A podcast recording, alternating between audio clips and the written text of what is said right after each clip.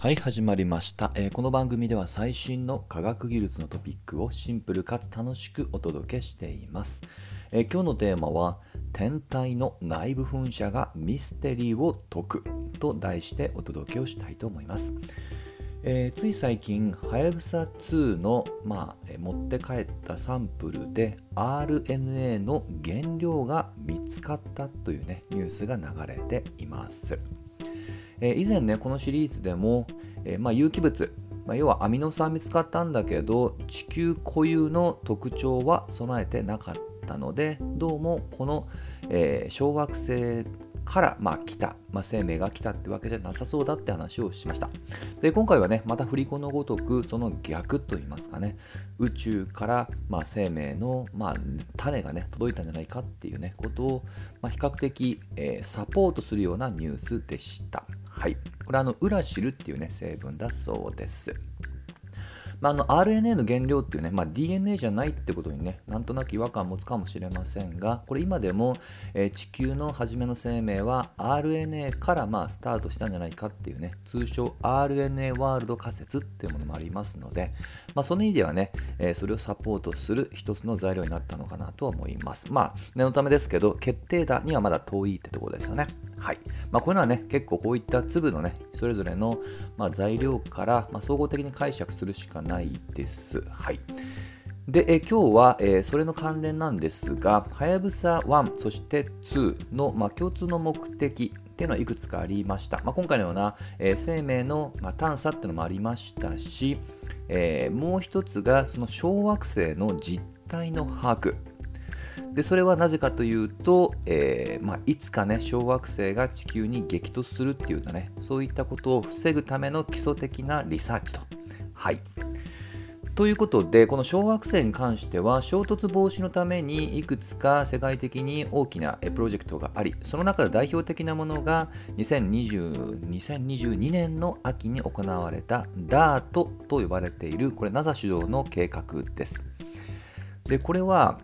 えーまあ日本語でちょっと直訳すると二重小惑星方向転換試験というねあのな面白みのないあの直訳ですけどただ意味はその通りですと、まあ、要は、えーまあ、ちょうど2つのね、えー惑星小惑星っていうのがあってそれをなんと、えーもう体当たりをして、えー軌道を変えて将来起こるかもしれない小惑星の激突に対するシミュレーション、まあ、練習をしようというねなかなか野心的なプロジェクトでした。はい、これも過去形ですので実際これは、えー成功しました。はい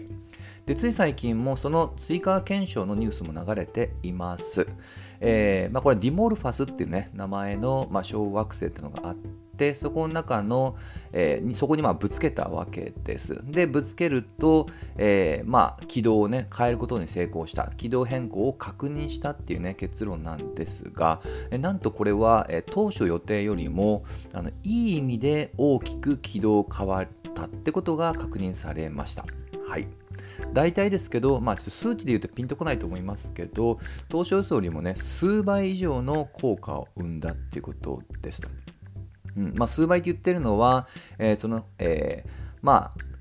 地球が太陽を回る公転っていうんですけどね、その軌道と同じようなものを計測すると、当初よりも数倍ね、えー時間に差があったっていう、そういった意味合いだと思ってください。まあ、どうもこの原因は、えー衝突した時の何がしかの噴射物がこの、えー運動の変化を加速させたじゃないかと推測されていてこれはまだね追加検証によって、えそれがね、えー地表上のぶつかった物理的な衝撃による噴射なのかそもそも、えー内部にね例えばガスみたいなものがあってそれがぶつかったことによってそれが噴射されたのかとかね、まあ、そういったものをこれから解析する予定です、まあですので一つの仮説は内部にガスが溜まっていてそれが噴射されたんじゃないかっていうものです。でこの内部の、えーガス噴射っていうのは実はいくつかの、えー他の天体ミステリーの謎を解く鍵にもなりつつあります。で今日の本題がまさにこの話でして、えーこれ、えー結構以前に話したのでちょっとね覚えてない方もいると思うんですけど実は、えーまああのスケールの大きな UFO が見つかったっていうねまあ、密かもしれないというね、ちょっと不思議な話を過去しました。これは星と星の間を飛来する、いわゆる恒星間飛来物で、これも名前もついています。オウムアムアというね、えー、まあ、これもね、これ小惑星と思われたんですけど、どうも結論から言うと水星だそうです。はい。でちなみに、オウムアムアというのはハワイ語で偵察者というね、名前ですね。まあ、ちょっと若干 UFO っぽいね、名前を意識している気はします。で、これは実際に UFO じゃないかと冗談抜きで一時期本気で思われていました。でこれあの、いくつかこの、えー、オウムアムアには謎があるんですね。はい。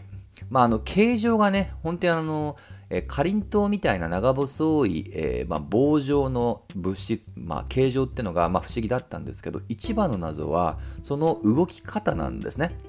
すでに太陽系にこれからま離れようとしつつありますがその離れる時の軌道が明らかに加速度運動をしてるんですね。つまりもうナチュラルに天体同士で引き合う重力だけじゃなくそれ以外にまあ人によってはね自発的じゃないかもしくは人工的じゃないかって思われるような安定的な軌道を加速度で、まあ、生じしていた。なので、これは UFO じゃないかっていうね、まあ、今年やかな話ってものが、えー、唱えられていた。これ2017年の話なので、そんなに大きな昔ではないですと。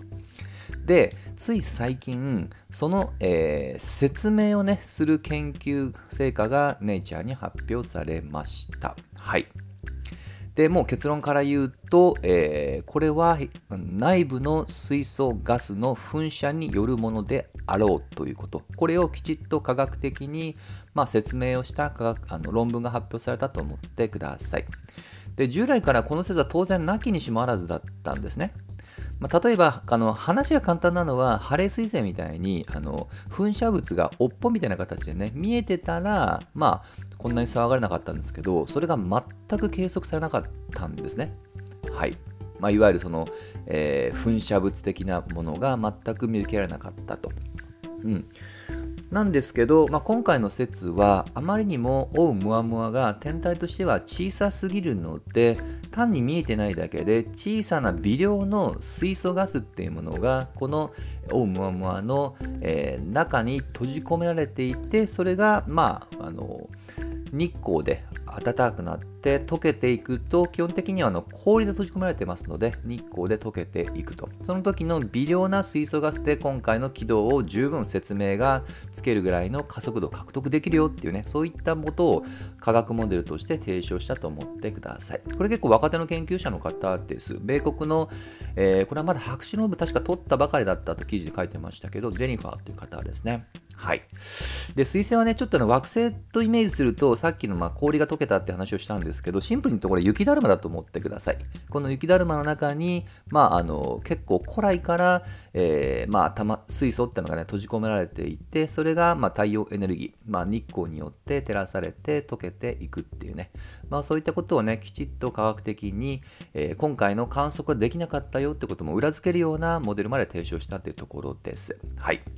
まあね、以前からの地球外生命体をね、支持する方にとっては、まあ、ややね、ちょっとロマンを、え削いでしまう残念な結果かもしれませんけども、まあ、これが決定だかどうかって当然分かりませんね。これに対してまた、いやいやって話が出るのかもしれません。まあ、ただ、いずれにしてもこれで科学的にはある程度、まあ、説明はつく形になりそうです。最大の謎は繰り返しですけども、不自然な加速度運動。これが今回の、まあ、かつ、えー、その噴射物がえー、確認できなかったっていうミステリー。これが今回の微量な水素、えー、内部放出モデルによって説明がついたっていうことです。で、この研究については、実はこのオウムアウムアに特化したものじゃなくって、いわゆる星間を漂う水星群、まあ、もっと言うと、それを形成するための銀河のね、モデル自身にもどうも、ま、弾みがつきそうですので、もしかしたらこちらの研究の方が、ま、加速度的に進化するのかもしれません。